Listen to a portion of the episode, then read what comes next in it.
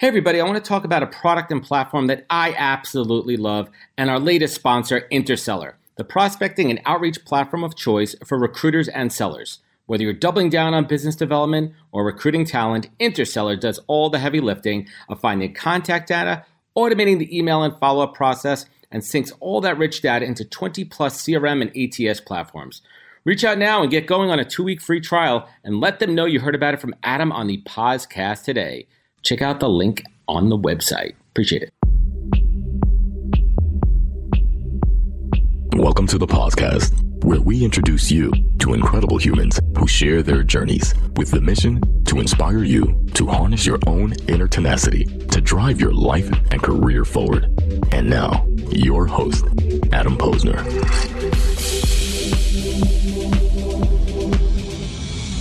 What's up, everybody? Welcome back to the podcast. We're bringing the best and the brightest in the world of business, marketing, and personal growth to help you harness your inner tenacity and drive your life and career forward. My guest today on the podcast is Mike Rowlands, president and CEO of Junxion Strategy Incorporated. Mike is an accomplished entrepreneur, consultant, and advisor with more than 20 years of experience in catalyzing social responsibility and sustainability with organizations globally.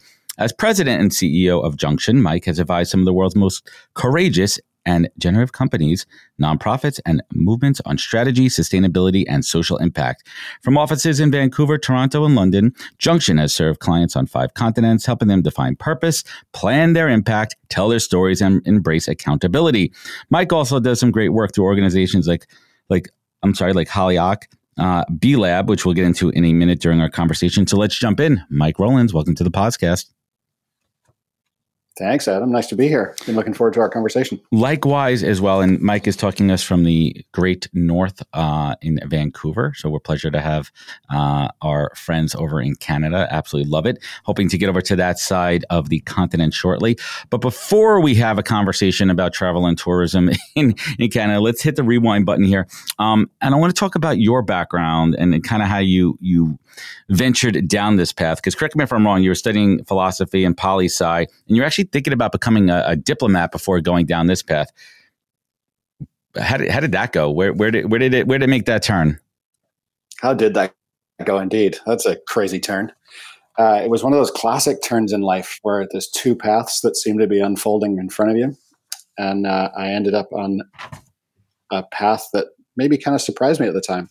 So I'd graduated with my undergrad in uh, philosophy and political science, and it was really the intersection of those things that interested me. Right, political philosophy. How do communities come together? Why do they fall apart? Why do they get themselves into trouble? Uh, and it sort of lent itself to curiosity about the foreign service diplomacy. So I thought I was going to be an ambassador, and I was applying for grad schools and um, thought that was the path that was going to unfold. But at the same time, I'd encountered an incredible mentor when I was working my way through university. Uh, and Bruce had an ad agency. And at the same time as I was thinking about applying for graduate programs, I was hounding Bruce for a job in his agency. Um, and I think it was September of 1998. Maybe it was the summertime. Bruce offered me a job. And, and I took it. it. Followed a mentor instead of leaping into grad school and uh, in many ways I haven't looked back. It's it's interesting. It's interesting that happens, and and you said you haven't looked back, but I got to imagine, Mike, there has to have been a time when you're like, what What if I did? I mean, and then you watch these shows on Netflix. I mean, literally, I'm watching The Diplomat right now, um, which is a little bit of a sleeper, but you got to stick with it. You got it. My wife and I have a thing. We have, we have, I don't know if you have this. We have certain shows that we can't watch after 10 o'clock at night because they'll put you to sleep. They're great yeah. shows, but and The Diplomat is one of them. But it, but it's a great show. I mean, I want I want to kind of go back to a little bit. Did you like romanticize the idea of being a diplomat, or is it truly about you, you know your passion in studying combining like you know poli sci philosophy? Um, I think it's fair to say I romanticized it. I mean, I never went out to an embassy and interviewed an ambassador. Never See what it's really about, right? Really the, thought about what it would look like to serve in a really challenging country. Um, but it's uh, it's incredible how life has these interesting loops. Some 10 years after I started with that ad agency, I found myself doing work in nonprofit groups that cared about community. And 10 years after that, back. I find myself running a business that's really interested in social impact and community sustainability. Yeah, I'm gonna, we're gonna we're gonna dig into that in a little bit, but you touched on something interesting, and I and I find it's like these these kind of boomerangs in life and business where you start something and you and you throw it out there and then it comes back. And and as you're saying that to me, I'm like, you know what? It's funny, and it kind of goes back to this concept that I was talking about about the long game, and you and you plant these seeds and you you fertilize them and you water them and some of them take a really long time to grow right? And some of them just shoot right up like weeds. So um, it, it, it's different. And you talk about community, and community is kind of a broad definition. How, how do you, how do you how do you define? Well, I, I, would assume there's two different ways to define community in the sense of you know the the the the the, the social side of community, and then you have the, the the corporate business side of community. But how do you how do you define community? Yeah, it's interesting because it's a word we use off the cuff all the time right? We think about professional communities or communities of practice. Uh, but what I'm talking about is, is local community where people live and play and learn and mm-hmm. work together. Um, and it's the cohesion in those local communities that seems to lend itself to all sorts of other social cohesions, right? Economic cohesion, political cohesion. If we have cohesion in a group of people in their local community, that seems to set us up for success in all other aspects of society and life. Where do you think that that that kind of interest was sparked for you with the whole idea of community? And I'd love to hear a little bit about your understanding and, and research. I mean, what type of communities did you find interesting? Which communities did you feel um, were really inspiring from a structural and organizational standpoint? So, where it came from is an interesting question that I have reflected on. Um, we're a family of immigrants. We moved from the UK to Vancouver when I was 10 years old. So my, my parents would have been in their mid 30s. My sister was seven. And we sort of said goodbye to the community that we are in in the UK, including lots of great friends, and moved a third of the way across the planet to create a new life and a new community out here. So we were very purposeful about choosing to enter a new community, choosing the school, choosing mm-hmm. the, the location to live, right? Choosing the kind of work that my parents ended up doing, and then being fortunate enough to be able to choose the school that I went to, and um, and build a life and a career here and a family of my own. Um, community, when we think about it in a in a more professional sense, if we were to fast forward to today, we're thinking about how companies participate as community members and how companies have an impact, positive or negative, on their local communities, and if they're big companies, on multiple local mm-hmm. communities. Um, so there's the there's the sort of research edge that I'm sure we'll leap ahead to as we move through a couple more chapters. Yeah, and, and, and absolutely, and and so let's let's bring it back to working in the on the on the in the marketing and, and the agency side. There, you know what what were some of those foundational principles? I mean, you look back on it, like, well, you know what? You know, thank God I followed that mentor. Thank God I went down that path because it really helped build and solidify some of these foundational skill sets and and mindsets that you have now. Yeah, like any great mentor, Bruce saw something in me that he thought he could cultivate and nurture and help me to improve.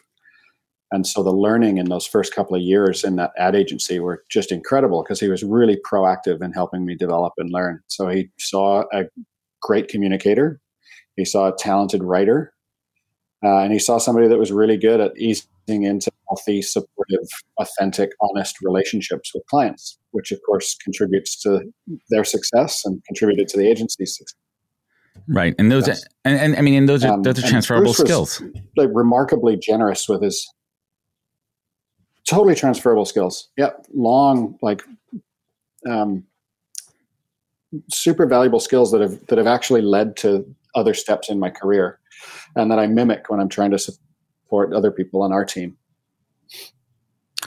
when you think back at that first mentorship under Bruce, what was one of those key learnings that you took from him that you apply now when you mentor folks?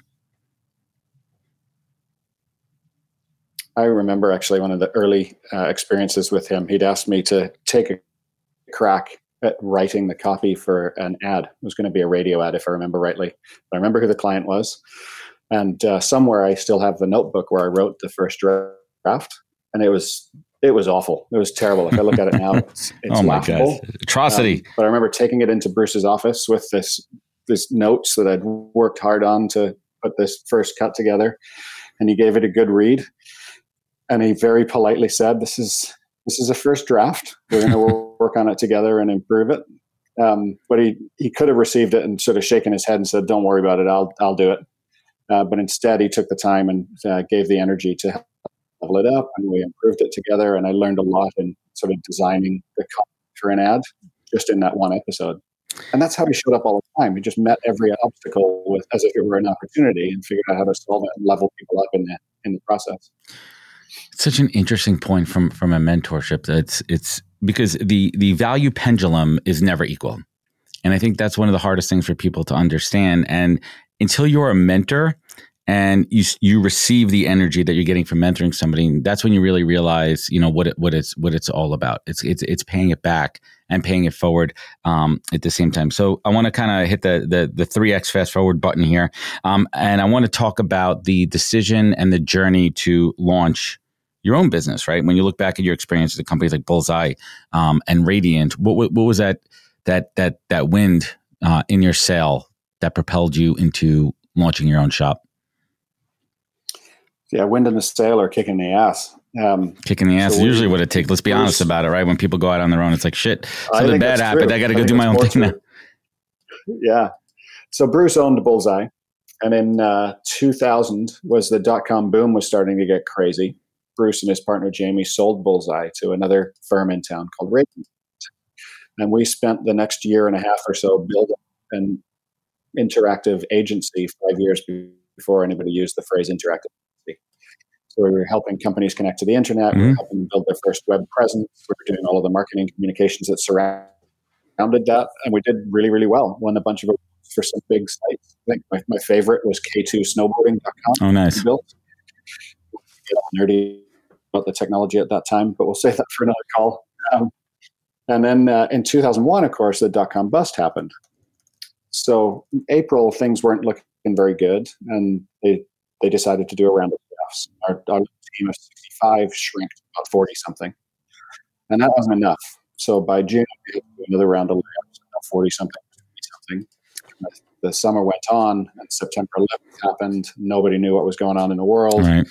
Uh, so on November 16, 2001, I was part of the third or fourth round of layoffs. And now they'd cut the firm down to eight people. Hardly anybody left. There wasn't really a business there.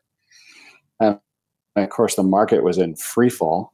So November 16 to Christmas was really only like three active business weeks before everybody falls asleep into the Christmas holidays.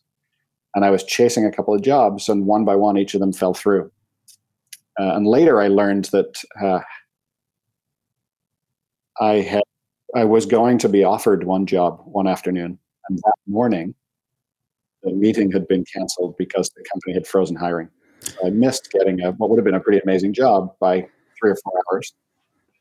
And come the following March, three months later, I uh, decided it was just the only opportunity was to start my own business.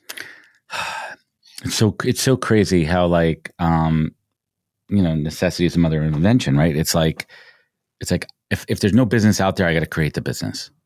And like you, I mean, I spent, geez, I spent almost the first 19 years, 20 years of my career working for other people till I went out and, and launched my own business. And it's hard. And it's a hard mentality to go from a paycheck, right? Like a guaranteed money every single week to having to go out and kill what you eat and that is a, a, a, really tough mindset. But let's let's talk about the story of, of bootstrapping uh, Octopus Strategies with eighty dollars. What did you spend? The, what, what, did you spend the eighty dollars on? I mean, right now I could spend eighty dollars on a GoDaddy website in about a minute and a half.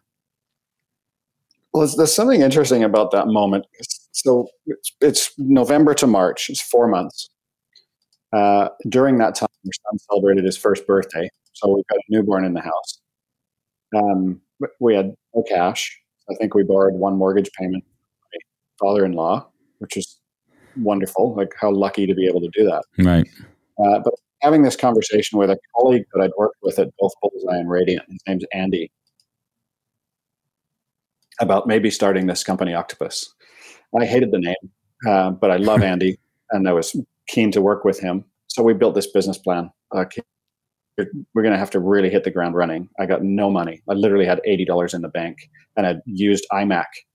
and I cut up an old desk and stuck it in a closet the front door just so that I could close the door on work at the end of the day. So I was literally and uh, and and we just started calling people that we knew and seeing who was looking for an ad agency or who was looking for communication support. And there were two things that worked out really well in our favor. One was we were invited to bid on a piece of work.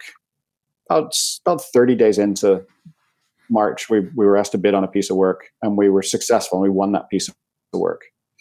Um, and then uh, uh won a second piece of work that was actually referred to me by my wife. Uh, she is a teacher, and one of the parents at the school needed somebody to rebrand his firm. So she introduced us and we got that piece of work. So we won our first two competitive bids, which never happens. No, it's good. Right? Good you luck there. You win probably 20 to 30%. Huge luck. So 63 days in, uh, we broke even. We, we completed our plans for the first year in 63 days, which is stunning. Awesome. But the other thing that was more strategically in our favor is we decided to build a around what we at the time were calling values based. So in um, so our intention was it looks like technology life cycles come and go. It's hard to build an enduring brand on that looks like just having a domain name didn't work for many people based on the dot com bust. Uh, it looks like too that the sort of brag of pursuing the dot com uh, boom kind of fell flat when it all fell apart. So the bluff and the bluster and the inauthenticity and the sort of bragging and boasting didn't seem to work. So what if we started to the values that brought leadership? And what if we could figure out how to help those people articulate values, unify them as a set, and then build a brand based on that as sort of a narrative platform. And that really resonated. Again, the echoes of the dot com bust. This was really fresh thinking. It was really honest thinking. Um, we used the word authentic a lot in those early days. Um, and we, Andy and I kind of hardly looked back over the first three or four years. the market really liked what we were talking about. Hey, everybody. First, I'd like to thank you all for spending time with me and my guest on the podcast. This show is my canvas to showcase amazing people from the world of recruiting, entrepreneurship, and leadership and unpack their career journeys for everyone to learn from. But this show is also a business generator for me, as well as creating thought leadership and endless amazing content. And I've taken what I've learned in the past three years and over 200 recorded and 100 live shows and distilled it down into a digital playbook that I call the Pause Course. Now you could learn how I build, manage, and produce the podcast and use it to drive real business development and relationships. Today, I'm sharing all of my secrets behind the podcast, and you can get it all at thepausecourse.com. This course is for anyone, whether you're starting out or an advanced podcaster using it for B2B or B2C. It's filled with all of my insights, learnings, tips, tricks, and templates. So get it now at thepausecourse.com and learn all my secrets. Thanks. So let's talk about that word authenticity, and and it's interesting because I, I'm a I'm a true believer in this day and age of social clout and social proof that authenticity or perceived authenticity could be manufactured. There's optics behind it. There's smoke and mirrors, but what is that formula to bring out the true authenticity of a brand of what it means? And like, how, how do you consult a brand? Be like, listen, we're not trying to tell you to be what you're not. We're not trying to f- make you fit this model with, with, with the ideal company and brand should look like, but be your true self, right? Like if you're a company making plastics, I mean, listen, you're not that environmentally friendly. Don't try to act like that, right? But like, how, where's the happy medium? But listen, we create. Pla- I'm just making this up. Like we create plastics that drive healthcare, uh, you know, artificial hearts, you know, artificial limbs, right? Like, how do you how do you spin it to be your authentic self as a brand? Well, there's a couple of things I'd say. One is let's define authenticity. Um, and it's a word that gets used an awful lot. Oh, but when we use totally diluted word, at this what point. What we mean is totally diluted. Um, what we mean is consistent adherence to stated values through time. I like that. So if your core value is courage and you don't act courageous, well, then you're eroding your brand and being inauthentic. If your core value is generosity and you're not being explicitly generous, uh, then you're being inauthentic. You're not sticking to the brand. Um, it doesn't mean that we're expecting perfection, because you know, just like in that that value exchange in mentorship, sometimes you take, sometimes you give, sometimes you do well, sometimes you slip up. Right? We're not looking for perfection. We're looking for a consistent commitment and demonstration of adherence to values through time. So that's what we mean by authentic. And I think so our job is right, and that could be and that could be applied to individuals as well with their personal brands. Totally, yep. absolutely scalable. Yep, it can apply to individuals. It can apply to a team, group, small group of people that works together to achieve a shared goal. It can work for an entire company, mm-hmm. And it can scale out yet further. It can apply to an entire nation. Interesting. Now, how does that transcend into social impact? How do you tie those two together? Yeah, great question. So the social impact has been a fascinating trend over the last 25, 30, maybe more years. Um, so post.com, there was a lot of conversation about sustainability. And people were largely talking about environmental sustainability. Mm-hmm. And then sort of social and community causes kind of got bolted onto that in the 2010s. Uh, corporate social responsibility became the sort of flavor of the day. And then as we got into the teens, people started to talk about social impact. And that has evolved yet further now. We're talking about social purpose of businesses. Um, social impact is about making a positive contribution on the environment, the planet, and on people or communities. And those people could be people that work for you, could be people that buy from you, or they could be other members of the community that have a stake in your success. Um, so the social impact is about being in good, healthy relationships with all of those stakeholders and making sure that you're not taking too much um, and giving what you can and showing up in a way that actually adds value to the community rather than being a, a sort of a net erosion. yeah, I, and, and I love that definition. I pre- appreciate you unpacking. Let's talk about Hollyhock for a moment. You're on the board over there, and and they do. Correct me if I'm wrong. Uh, yeah. Personal and professional community development seems in line with your your goals and your missions. But tell us a little bit more on what that what that what that means to you. So in about 2009, I went to a conference at Hollyhock. It's the first time I'd visited, and it was a it's an annual conference called the Social Venture Institute, and we host 100 plus social entrepreneurs for five days. So it's a long conference. And I went in 2009 uh, at another difficult time in the business. 2008 hadn't been great for us, as it wasn't for a lot of people. Um, and I found another incredible community there, right? Showed up in a room of social entrepreneurs that thought about business the same way I did. Uh, at the time, we used the, the, phrase found my tribe. Uh, we stopped using that phrase more recently. Um, but I just fell in love with this community. This amazing group of people. Uh, made a couple of great friends at that first conference, and uh, a few weeks later, I'd got four new clients from the network there. So it was a really remarkable experience. A year later, I came back with a humble check. Uh, two years after that, I was invited to produce the conference.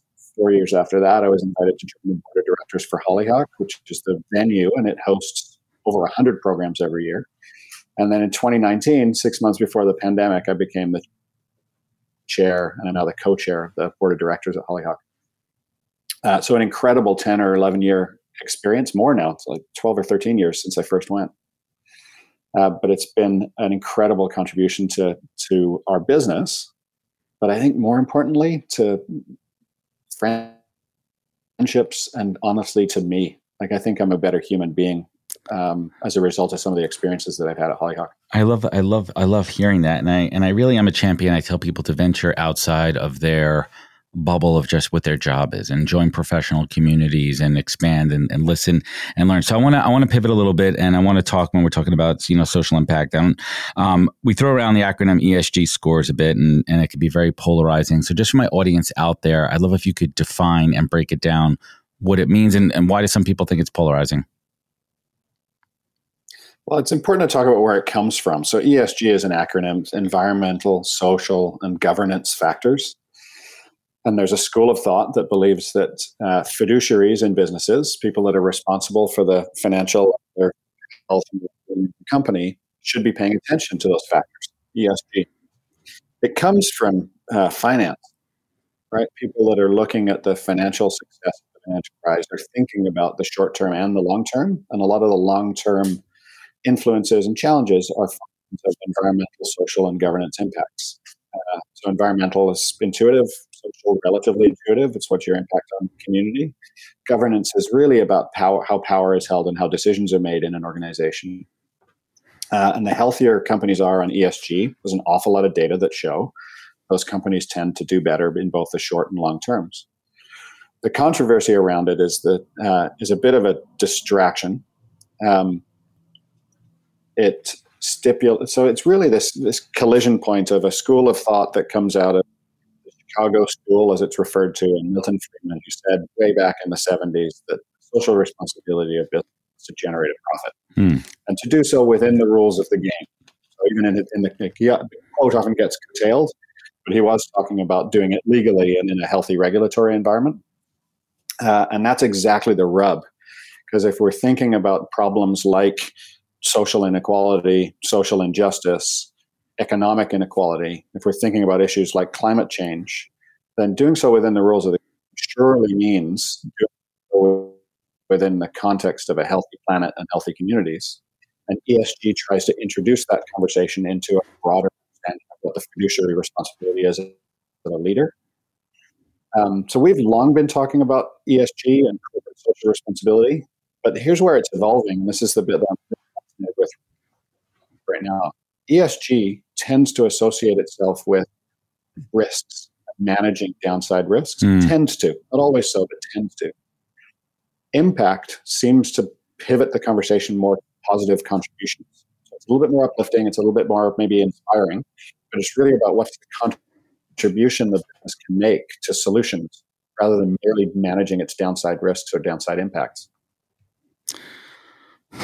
It's, it's interesting. Like we talk about social change and everything. Do you think that needs to come from the private sector, you know, business and entrepreneurship, or is is that does that have to come from there before or after public policy? Like what came first? You know, the the, the chicken and the egg here. Which one's going to drive social change? Well, I think there's, there's three sectors, and I think the solutions come when they're better at collaborating. So you've named the public and the private sectors. What's and the third? The sector has a responsibility to sort of protect citizens and make sure collective is healthy. Private sector has the responsibility to do its bit and generate jobs and being and those things. But the missing middle is the is civil society, right? What we call the third sector. This is charities and nonprofits and activists and uh, non-governmental organizations, and they are often the sort of birthplace of some of this creative thinking, and they have an influence on businesses because they call them to account and they have an influence on government because they pursue regulatory change. Um, but the best solutions seem to be when we all just step out of our silos and have conversations together. So, how do we better collaborate as business leaders with civil society organizations to understand community issues and do our job to address them? And how do we work with government to ensure that the regulations are in place so that there's a, a fair playing field and bad actors can't get away, with bad acting? Yeah, it's it's it's interesting. I mean, what are some of those bright spots of optimism that you're seeing these days in social change? It's amazing. As you ask the question, the first thing that flashes through my head is B Corp and B Lab. Uh, so the B Corp certification, when it started, some I guess it's about 15 years ago, maybe it's a bit more. When it started, it was just like an obscure notion, interesting, a certification to sort of demonstrate that my business is socially responsible the momentum this thing has is absolutely stunning. It's incredible. It took them 10 years to, to 5,000 businesses. And the latest that I heard from B Lab, the nonprofit that actually manages it, there's more than 6,000 businesses in the queue wow. to be certified right now. I mean, that's that's surely a good sign. And and what advice would you give to individuals that want to pursue this path professionally, um, from a from a full time perspective, or maybe how do they get their organizations involved, how they could be an ally and a champion? I'll share a piece of advice that was given to me years ago. When you're trying to figure out where you want to make an impact in community, figure out what pisses you off the most. Reverse um, engineer it. Mm-hmm. Angry at the slow pace of progress on environmental change, then figure out how you can make a positive contribution. If you're like me and you get really, really frustrated by um, poor uses of power and abuse of individual people, then figure out how to make a, a, a change there it's a great piece of advice. Just kind of flip what frustrates you, and you'll identify beautiful goals. Right. Just in a, on a general piece of advice in, in in in that point there, and then on the flip side of that one too, like what's keeping you up at night? Mm. We're running out of time on climate change. Are we? People people that aren't terrified aren't doing the reading. Yeah, I mean, we're it's it's it's it's not a it's not a, it's not a good thing, and I've I've you know I'm I'm pretty passionate about the environment and always trying to make micro decisions on a on a personal and, and family level, and hopefully inspiring other people. It's like even one of those things too, where like I, will give a prime example of it. Um, our garbage folks in our our garbage sanitation team in the suburbs here, my friends are like, why do you even bother putting out recycling? They all throw it in the same crap anyway. I'm like, well, what if they what if they don't? What if you're not sure about that? Right? There's little steps to go out there. What if it, when it gets to the the sorting, they actually are going to sort, and I'm going to make it a little bit easier for them. So like micros, but it's kind of like just like that that who gives a shit mindset. That we're well, I can't do anything about it. Why why should I even bother? Uh, that's a that's a really great question um, because you as an individual shouldn't have to solve for a global problem, right? It's an entirely inappropriate expectation, right? This is a global problem that has resulted from really rapid industrialization. Um, it's a problem that should have been addressed by governments decades ago when mm-hmm. they knew that pushing so much carbon into the atmosphere was going to be a problem. It's a, an issue that should have been uh, solved or shifted by major corporations that knew they were spewing a lot of carbon and should have curtailed it. They had the data, they didn't do anything about it. Uh, and it's something that we can think about at the community level. Right, like recycling stuff should be going into recycling facilities. And if it's not, then regulators need to step in and make sure that it does. That's the citizens' expectation at the curbside when they put that, that box out every week. And then you and I can do the pieces that we can do given the scope and capacity that we have uh, within the context of our lives. Right, we're not going to solve for absolutely everything, right? Many of us still drive gasoline powered cars. Mm-hmm. Most people would say, yeah, if electricity is cleaner, I'll drive an electric. Maybe my next car will be an electric. Right. But is electric really cleaner? Because then you hear the flip side of it and you talk about the mining cars. Right. Like, like, but I just want to flip that for a second here. Simple, right. I want, but I want to talk about the flip side, right? We talk about like the flip side of EV when people flip back and they're like, wait a minute, listen, in theory, of course, electricity, it's cleaner, but like, wait a minute. How much carbon emission goes into mining for the uh, elements that go into those electric car batteries, right? Like how much pollution is like some people are even saying if you really look at the numbers, crazy enough, gasoline emissions might even be better than what their what the output is of the electric vehicle production. Right. So you're hearing so many different sides of it. It's like a, a lose lose situation. Yeah. Well, it's just because it's complicated, right? It's really hard for the average person to wrap their head around. Um, but if you're buying a new car today, and all things being equal, assuming the electricity you're going to charge your car with is cleanly produced, mm-hmm. then over the lifetime of the vehicle, you're better off buying electric. Right. Um, yeah, there's, there's a heavier carbon footprint of some electrics compared to some gasoline vehicles. Um, but even that isn't a simple across the board comparison. But over the lifetime of the vehicle, you're going to you're going to push uh, out less so carbon. Much, it's so much. It's so much more complicated than that, and, and it's interesting. And just to kind of go back for a second, where you said it's not like an individual responsibility to solve these global problems, but I think that if we collectively all start thinking more about it, and more taking action, then we're going to build up critical mass and and help to persuade and, and motivate the decision makers, the politicians, the businesses out there, and we and we need to keep doing that. So, Mike, let's bring it home here. Um, you know, I, one of the greatest things about this show is I get to talk to incredibly interesting and intelligent folks like yourselves and, and, and get advice from them. So let me ask you, what is the single greatest piece of advice that you have received, Mike, that you take action on daily? Um, show up in the way you want people to show up in your life. So we have a one of the core values Junxion is generosity, and it's one of my own personal core values as well. And we've purposefully built the, the business and the brand and the organizational culture around this central value and a couple of others. But generosity for us is not just about philanthropy, it's about assuming positive intent. Uh, it's about seeing the best in people. Uh, it's about showing up and appreciating people in the way that you'd like to be appreciated. I love it. Um, and I try to do that every day with my colleagues and my team and my family. Uh, and that, those are sort of words to live by for me. That is that is absolutely fantastic, and I think that's that's advice. Like philanthropy is not just a checkbox on your corporate to do list, right? Gen- generosity isn't a, a checkbox on do good values as a human, right? And I and I and I, I truly believe is how you do anything is how you do everything right? How you have an interaction with somebody is really just going to represent you. So, Mike, last but not least, you know, you look back on, on your on your life, you look back on your on your personal journey, your business journey, through the ups and downs, and there was certainly those times where you had to dig down deep and you were not on top and you were down out of work and you had $80 in your pocket and you're about to start a company, but you had to dig down deep and harness that inner tenacity to drive you forward. And you look now in that rearview mirror and you look ahead at the same time and you're grateful for this life, this family, this mission driven, purpose driven business that you've created and making so much positive impact. Mike Rowlands, what is your compass? What is your beacon in life? What is your North Star? Mm, beautiful question. I think there's two things that I inherited that add up to that beacon. So, from my father, I inherited an incredibly wise sense of discernment, ability to suss out the wise next step. And from my mom, I inherited absolutely bottomless well of love that I can tap into.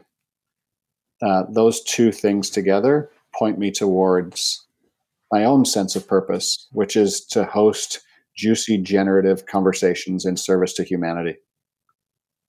My job is just to bring people together and have the conversations we need to have to improve the health and well being of a community, whether that community is a team of people in a business, a local community, or something bigger um, to host juicy, generative conversations in service life. That's my raison d'etre. Awesome. Beautiful. Mike, I want to thank you so much for joining me. I appreciate you, your mission, uh, and your time. I want everyone to check out junxion.com, spelled J U N X I O N.com. Please check it out. Mike, where else could folks find you? Where could they connect? Where could they learn more? Uh, junxion.com is the best place. You can easily find me on LinkedIn too. Mike Rowlands, R O W L A N D and I'm happy to chat with anybody that's excited about some of the things we've talked about today. Awesome. Really enjoyed the chat, Adam. L- likewise, likewise, and we'll definitely link it all up in the comments here. And everyone out there listening, uh, if this show um, hit home, if this show resonated, please share it. Sharing means caring. It goes a long way. Leave a review rating. We certainly appreciate it. You know, you can find out more at thePOZcast.com. Follow us on all the social media channels. Remember, be good to yourself and be better to others. Thank you for listening and catch us next week for another great episode of thePOZcast. Take care, everybody.